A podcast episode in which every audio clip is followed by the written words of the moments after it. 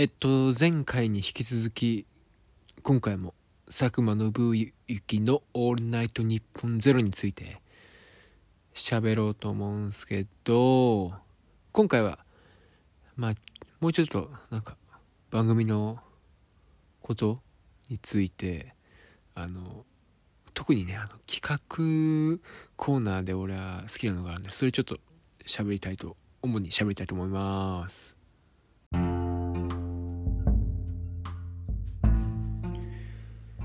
えっと、まずなんか、おすすめの回をね、紹介しようと思、思いますわ。今まで聞いてきた中で。あの、さっき Spotify、あえっと、前の配信で、あの、Spotify で聴けるっていうのをちょっとちらっと言ったんですけど、えっとね、去年の12月25日の放送以降は、佐久間さんのそのラジオ、トーク部分は、あの、Spotify とか、あと Apple Music で配信されていてただ芸人さんがゲストの時の回とかのトーク部分はまあ聞けないんだけどもあの一応ざっくりは聞けます。であのこもちろんねゲストの回も個人楽しいんだけど個人的には佐久間さんの一人語りの回があの好きですね。あのゲストの回も面白い回もちろんあって特に佐久間さんそのお笑い番組のプロデューサーやっお笑い芸人がゲストのね、とか、まあ、ゴッドタンとかのプロデューサーやってるので、お笑い芸人がゲストのパターンが多いんだけども、あの、バカリズムとか、劇団ひとりとか、キリン川島、ダイアン、千鳥、加藤浩次、東京03、飯塚さんとか、なんかそこら辺のね、佐久間さんと親交あるお笑い芸人の人が来たりして、そのゲスト会ももちろん面白い。あとテレ東の社員の人もねたまに来たりして上出さん上出良平さんっていうハードボイルドグルメレポートのねディレクターの人が出た回もね面白かったんだけどまあでも個人的にはその佐久間さんの一人語りが方が好き。でその一人語りの回の中で特におすすめの回があってちょっとそれについて喋ろう。まずちょっと喋ろうかなと思うんですけど。あの笑いの授業の回っていうのがあってこれはねポッドキャストで聞けないポッドキャストで配信される前の話なんだけどたまあまあ一多分 YouTube まあ YouTube で探せばあるかなとは思うんですけどまあね。まあまあまあ。でこの笑いの授業の回っていうのがあって佐久間さんは福島県のいわきの出身の方なんですけどなんかまあ福島県でその秋元康さんが多分企画して2019年にその福島県のその地元の中高生にそのゲスト招いて授業を行うっていう催しがあったのね。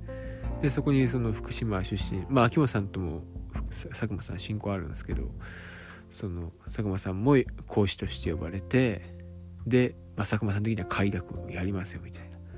でそこに他の講師ゲスト講師の方ってのがあの小室哲哉林真理子ショールームの社長の前田社長えー、っとあとあテチだ平手友梨奈。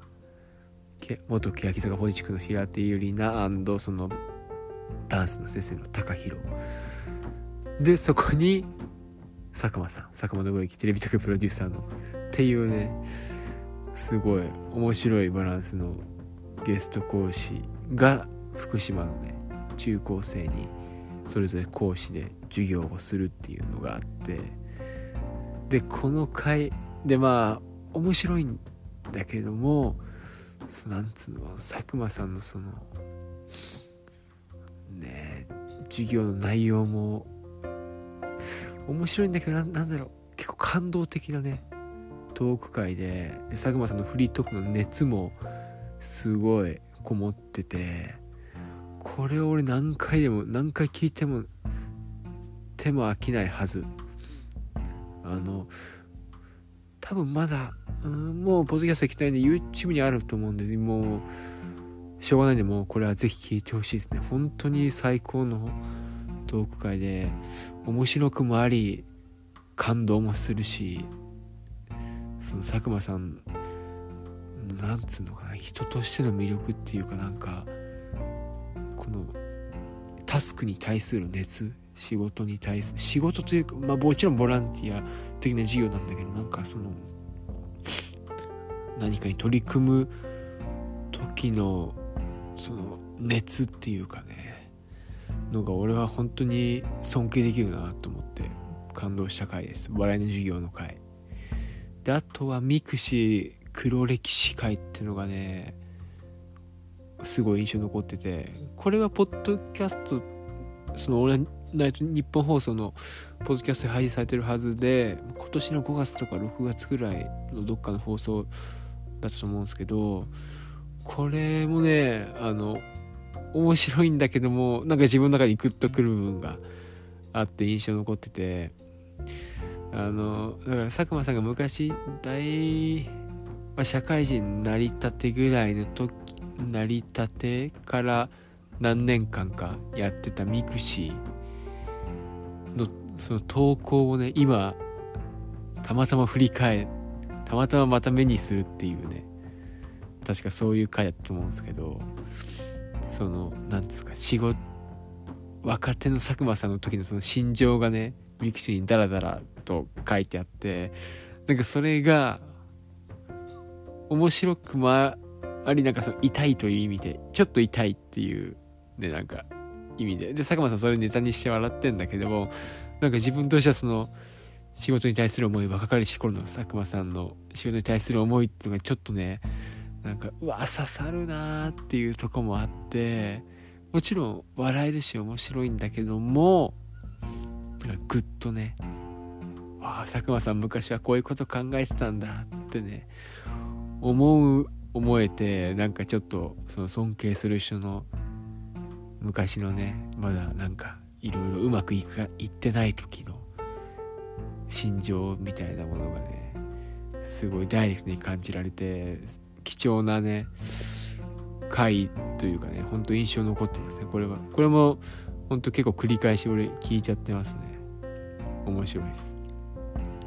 まあ今のちょっとね印象的な2個笑いの授業の回と mixi 黒歴史回っていうのが俺の中では結構刺さってる回なんですけど本当にどのフリートークもねどの回もフリートーク佐久間さんめっちゃ面白いんでぜひちょっと聞いてみてほしい。であとそのまあラジオ番組ってその企画のコーナーリスナーからねメール募集して企画のコーナーっていうのはあると思うんだけどもその佐久間さんのラジオはまあまあ主に3つか3つ？4つ？3つかな？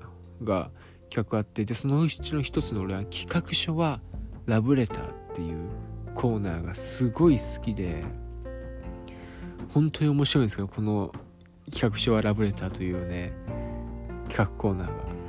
でどういうコーナーかというとあのまあリスナーのね皆さんが送った一行の一行の企画書を紹介するコーナーっていうね。まあ一行。うんまあ一行でもないんだけど。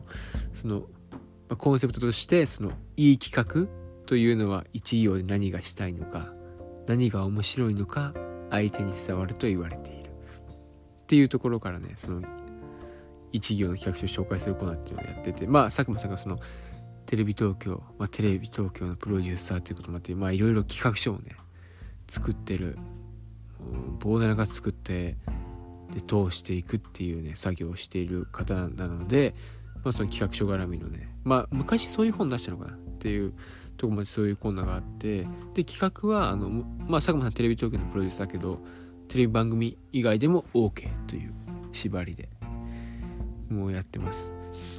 でちょっとねそのその中からまあ Spotify で2000去年の12月25日以降の放送はポッドキャストで配信されてるからまあその企画書ラブレターのコーナーもやってる時は聞けると思うんだけどまあえっ、とねそんちょっとねいくつか面白いと思ったものを紹介します。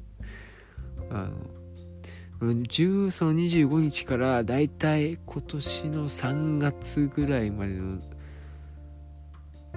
改めて聞いてちょっとこれいいなとか面白いな笑えるなとか何個かね何個か結構ピックアップしちゃった。でその2019年12月25日のねまず放送で。でラジオネームあこれラジオネーム誰かわからん。えっと答えは CM でというコンセプトのもと一見面白そうに見えるのだが白鶴の一社提供により全ての問題の答えが丸でしかないクイズ番組。っていうね。そう。これ俺面白いなと思って。だから正解は丸しかないっていう。くだくだらねえ。くだらねえけど笑っちゃうんだよなこれ。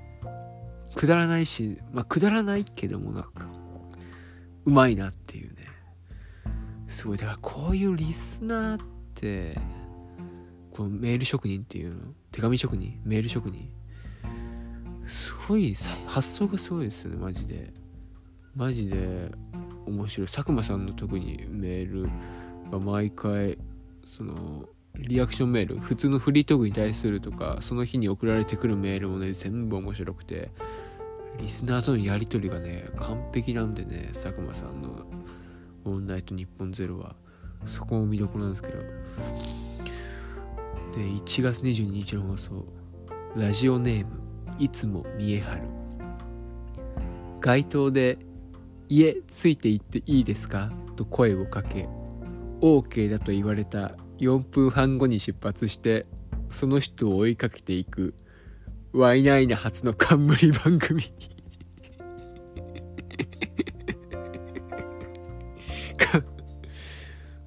赤坂のねマラソンですよね。4分半後にワイナいつも4分半後に出発するから。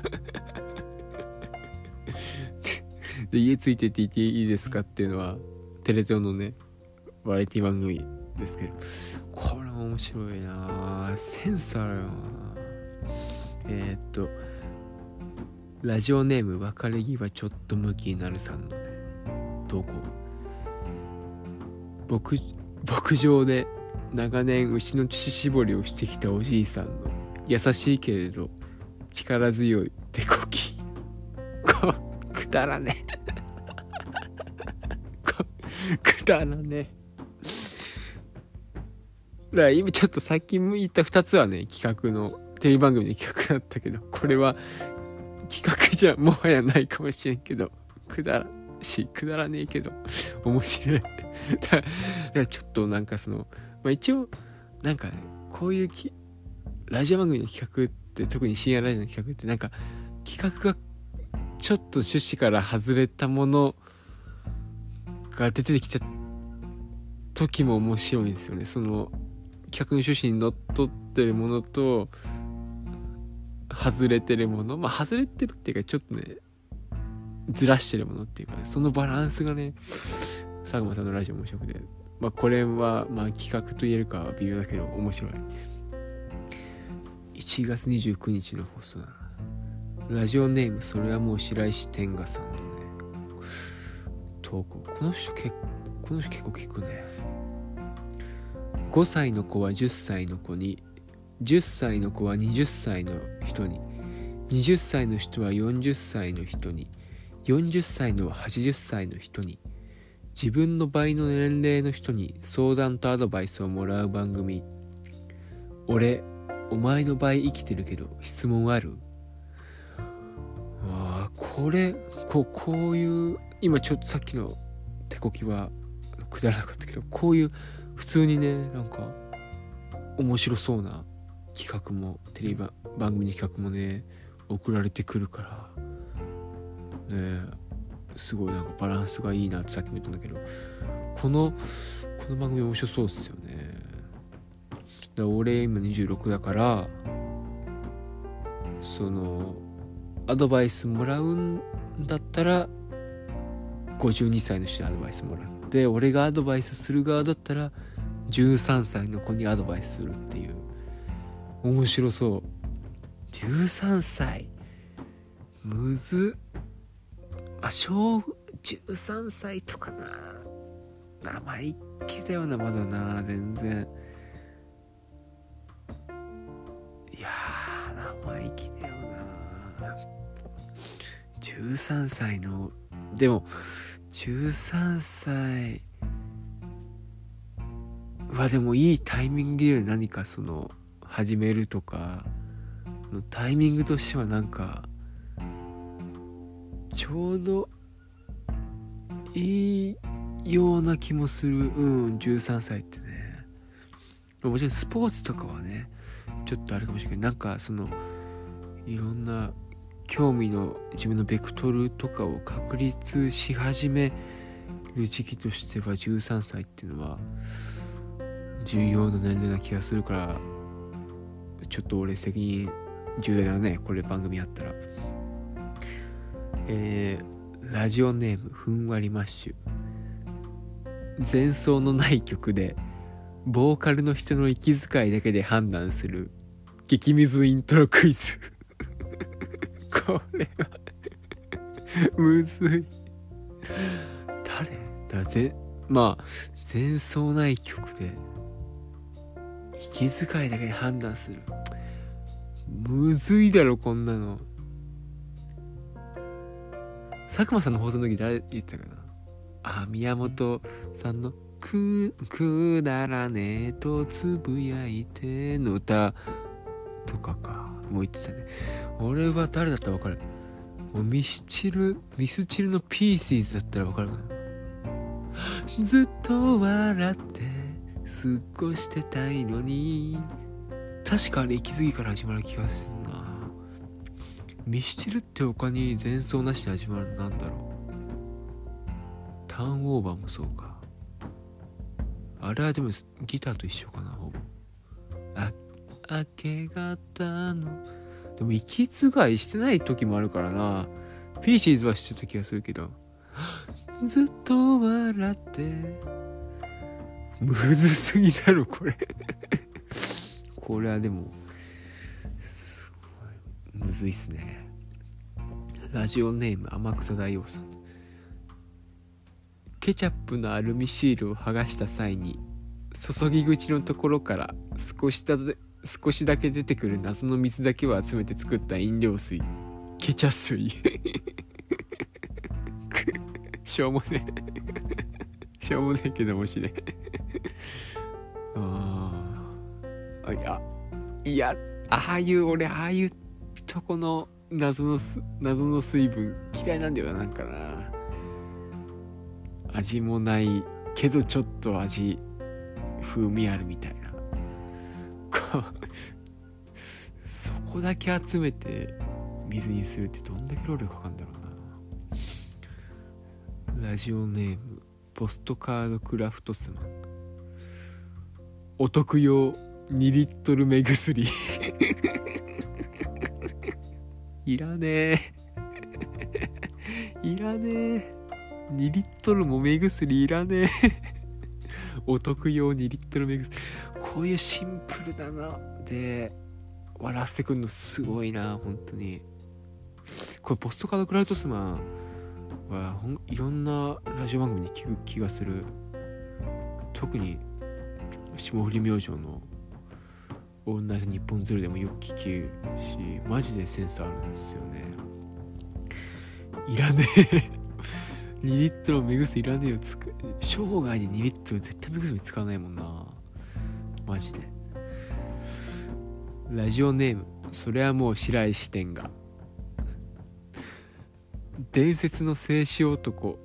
甲斐ザーメン租税警察が懸命に捜査するも彼は全く尻尾を出さず彼の正体は誰も知らない。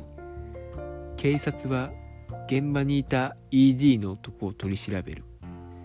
しかし手がかりはつかめずその正体は分からずじまい。そしてラストシーンでその ED の男が大どんでん射精をする映画ユージュアル・サスペルマしょもうね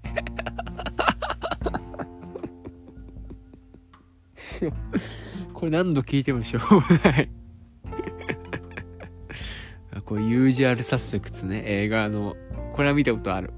面白い。まあなんか大どんでん返しのなんか典型っていうかね一一番に出てくる映画だけど。一つも一つも意味がわからないもんね。伝説の静止男海ザーメン祖先意味わかんない。大どんでん射精をする映画。意味わからん。なこういう意味わかんない言葉を 言葉っていうか生み出すの才能ほんとすごいよな。意味一個も意味わかんないもんな今のまた読んでも。それはもう白石天がって人もよく聞くな。やっぱりえー、なんか才能ある人いろんなとこにラジオ番組送ってんだよね。ネタコーナー。バナナマンとかのラジオでも聞く気がするな。これ2月26日の放送。ラジオネーム所要時間を教えてあげるさ。母国語しか話すことができないさまざまな国籍の男女がシェアハウスに集められポケトークのみでコミュニケーションを取りながら一つ屋根の下で生活する恋愛リアリティショー。ポケトークに口説かれて。これは面白そうですよね普通に。面白そう。ポケトークねさんまさんが宣伝やってる。ああこの恋愛だポケトークだけでコミュニケーションして口説いて。口説いていくわけじゃないのかその生活していく恋愛リアリティショー。これはちょっと面白そうっすね。これは。普通にマジで面白そう。見たい。こういうこういうなんかねその普通に面白いのとさっき言ったくだらないののもうその高低差がすごいマジで。ラジオネームデレク・ジーカー。え？ここのドラッグストアのアルフォートこんなに安いの？って顔を100枚撮影した写真集。それぞれのアルフォート。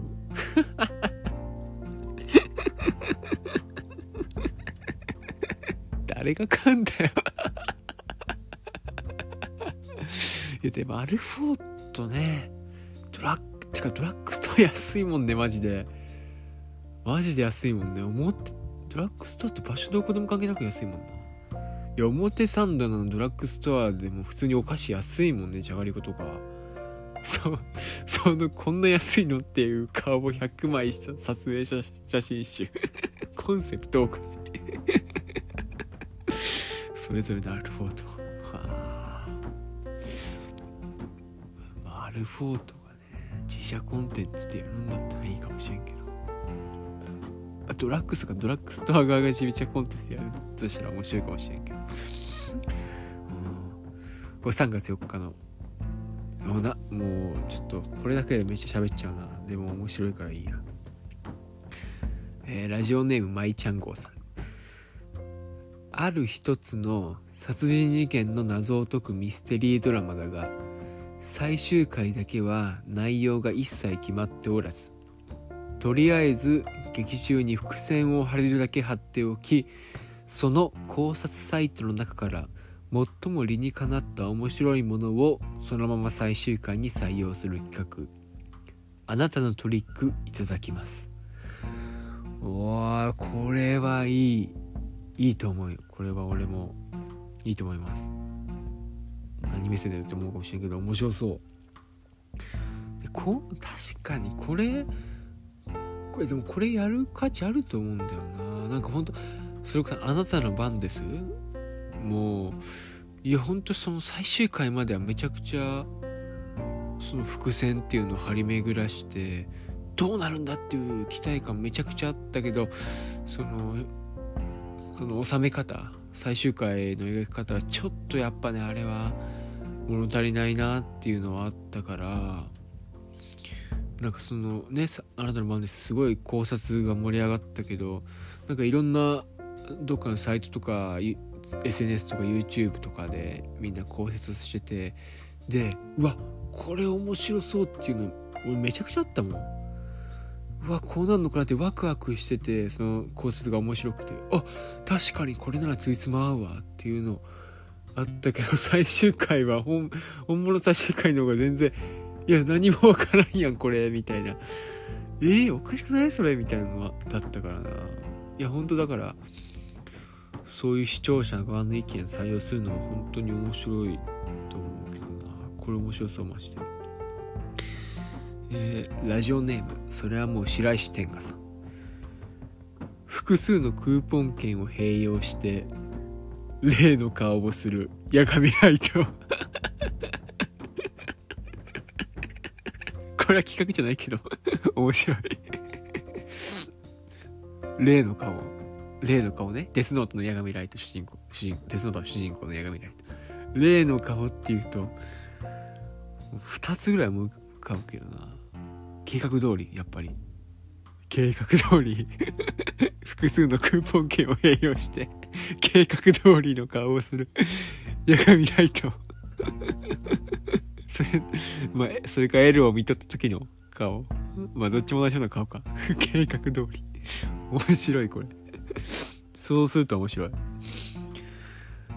ラジオネーム黒猫トマトさん。ギターベースドラムボーカルを一人でこなすロロックバンド。ワンオペロック。くだしょうもねくだらない面白い。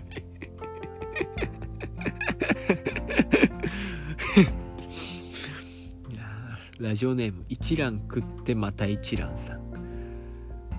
ラブホまで連れ込めたのにシャワーを浴びている間にチンゲを金に染め上げて家に帰る。キングカズ。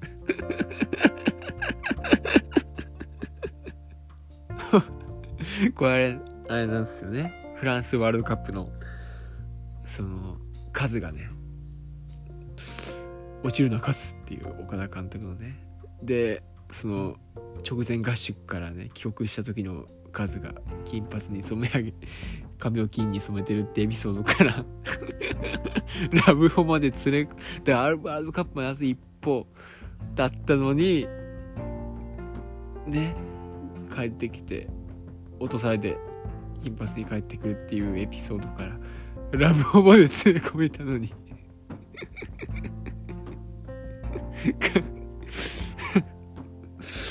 ああくだらんけど面白い。ラジオネームモラトリアム・ギャラガー。さん、えー、武田武田鉄矢に電磁波を当て続け血液が沸騰瞬間に出るマルちゃんという断末魔の周波数をぴったり当てた人は優勝。最下位は責任を持って武田鉄矢の応急処置に当たるというゲーム企画。ダイナマイト鉄矢デシベルチャレンジ。意味わかんねえ武田鉄矢に電磁波を当て続け血液が沸騰した瞬間に出るマルちゃんという断末魔ってなんだよ。ああえー、っと3月11日の放送。ああこれもモララジオネームモラトリアム・ギャラガーさん。音音声のない漫才やコントの映像をお題にネタを書く芸人がそれぞれその映像のシチュエーションや動きに合わせてセリフを考え出来上がった動画の面白さを競う新しい賞レース。アテレコワングランプリ。おおこれももう面白そう。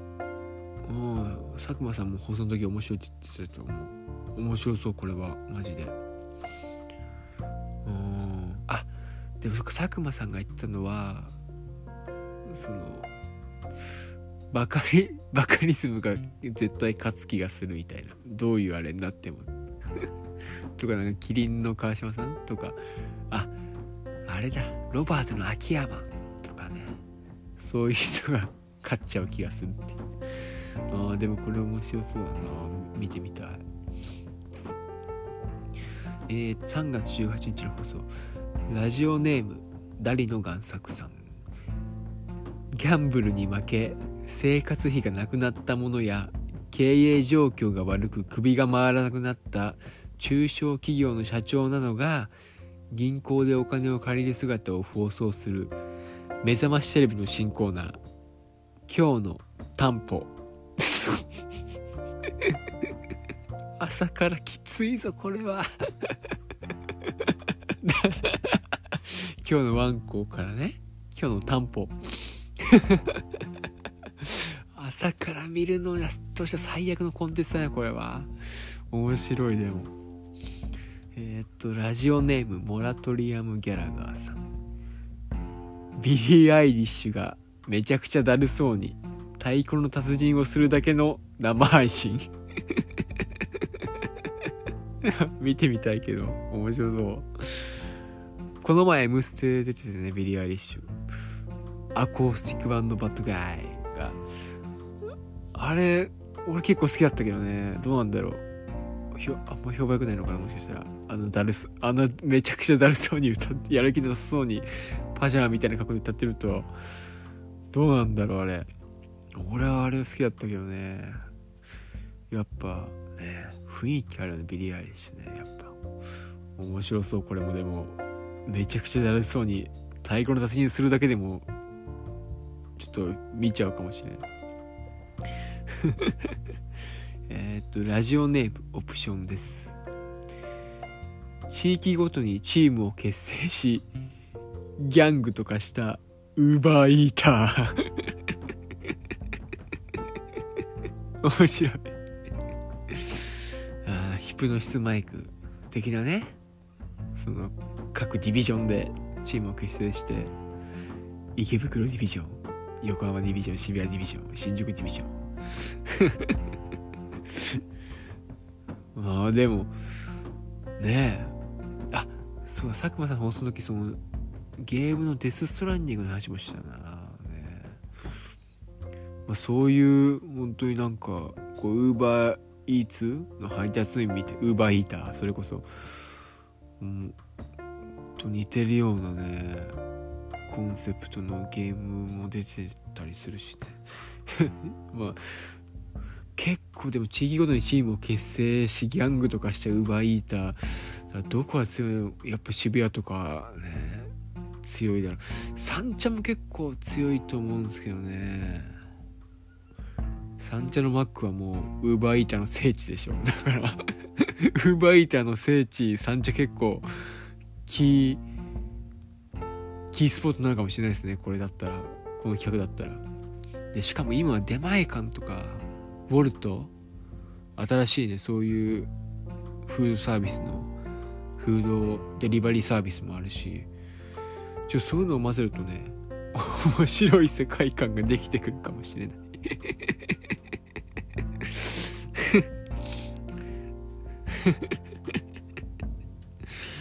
あ あと最近割と最近だとなんかそのダイアンのゲストの時にこの企画者ラブレターのやって面白かったのがえっ、と大阪のレギュラー番組という保険を残し東京進出を果たしたダイアンがリスク管理の大切さを語る生命保険の CM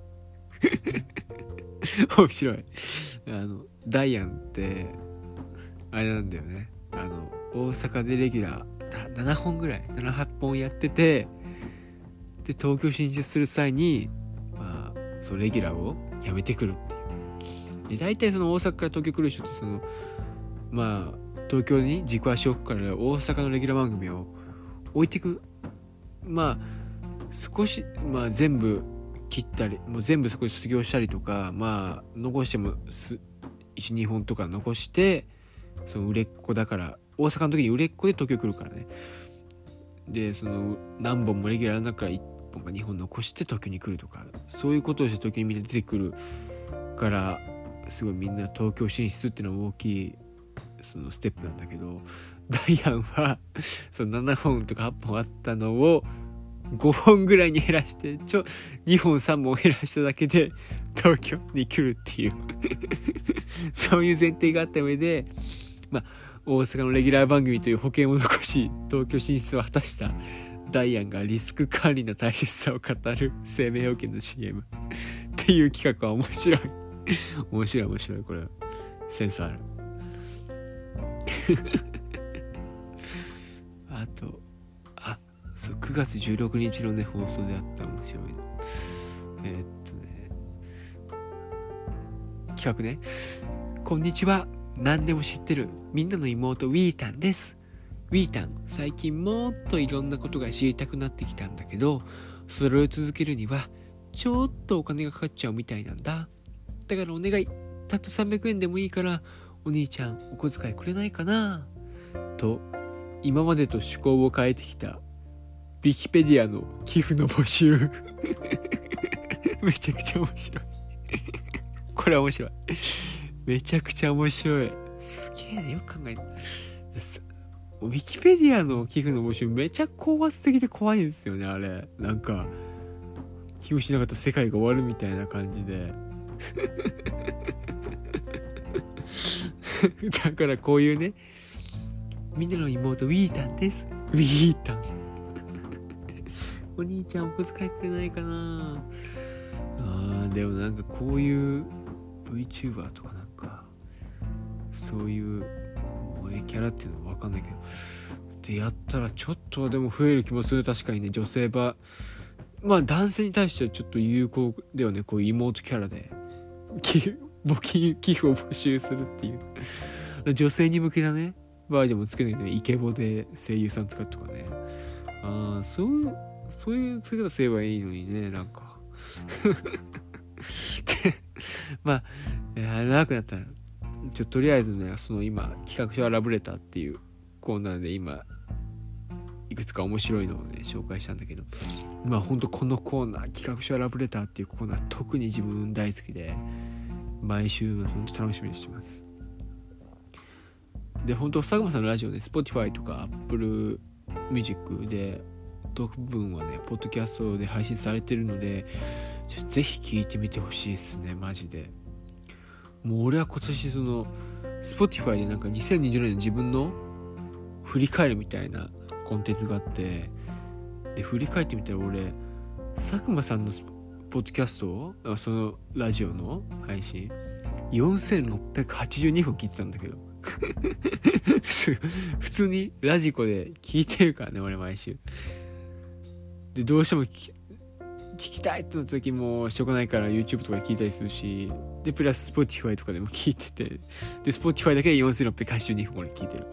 もうね本当にそれぐらい自分の生活に欠かせなくて4682分ってすごいな。もうほんとそのね佐久間さんのラジオを聴き始めてから自分が全くそのアンテナを広げて広げてこれなかったところのことを知るねきっかけができたりしてあの楽しいし面白いし元気をもらえるしもう勉強になるしであの俺にとって本当に大切なね今ラジオ番組なので。でまあまたねこの来年もね改編っていう乗り越えてね佐久間さんの「オールナイトニッポンゼロ来年も続いていってほしいなって思いますマジで。あもうちょっとねまた佐久間さんのラジオ界ねあの企画書ラブレター面白いちょっと振り返り個人的にもやりたいなって思ってまず聞き直してねちょっと4月以降の分で面白いの集めたいなってちょっと喋りたいなって思うんでまあまた是非ちょっとやります。それじゃ。